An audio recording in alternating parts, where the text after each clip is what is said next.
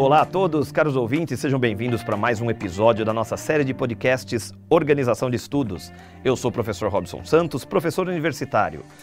E hoje, nesse nosso podcast, nós falaremos de mapa mental. Você já ouviu falar de mapa mental? Você já fez mapa mental alguma vez?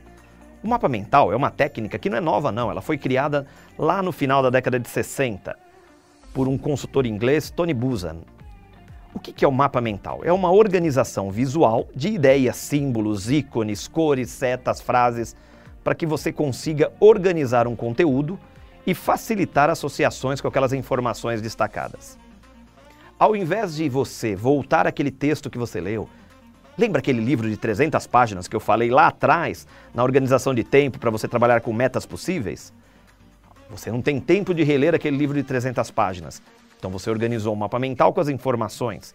Você não vai conseguir assistir novamente um filme ou mesmo ouvir todos os nossos podcasts desde o 1. Então você vai organizando as suas anotações.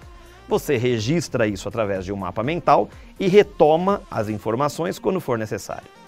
Vamos imaginar que o mapa mental é uma árvore cheia de galhos, ramificações e as folhas são as ideias, as informações, as imagens que nós temos lá.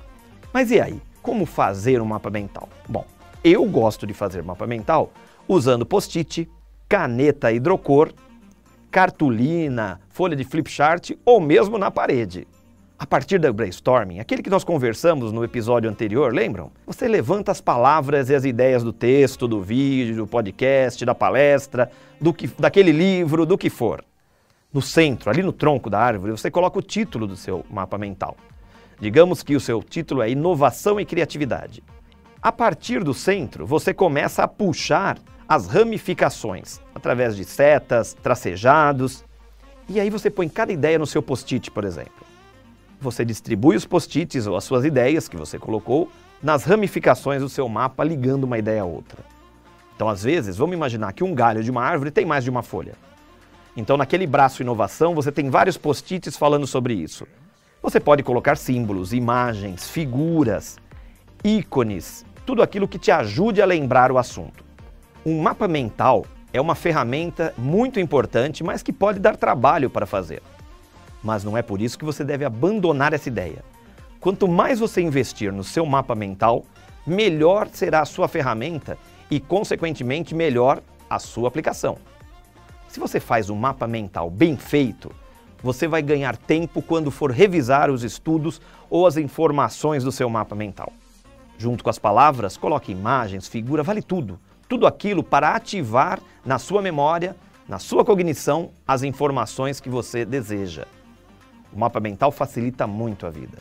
E quando você pega a prática, muita coisa muda. Porque você começa a se organizar para rever aqueles conteúdos através dessa ferramenta gráfica. Mas se você não quer desenhar, não quer usar post-it, você pode também utilizar alguns serviços online, alguns sites que permitem a criação de mapas mentais. Mas aqui, antes de falar deles, eu vou deixar uma dica.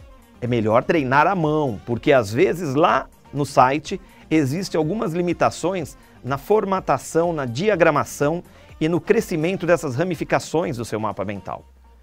E olha, vou dizer para vocês, tem hora que eu perco a paciência com os sites, mas que eles facilitam a vida da gente, facilitam.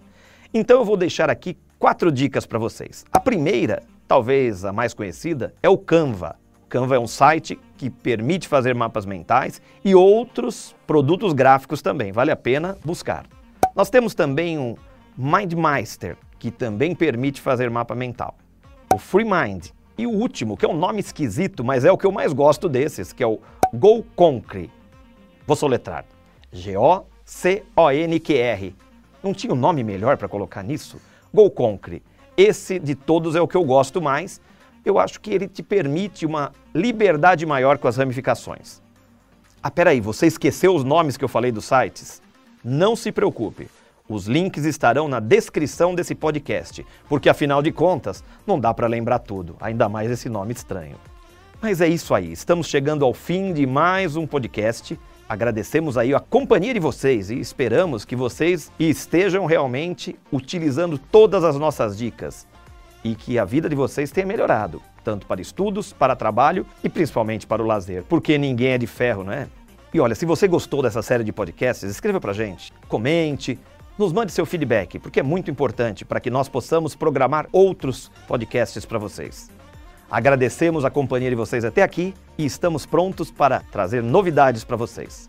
Um grande abraço e até nosso próximo papo.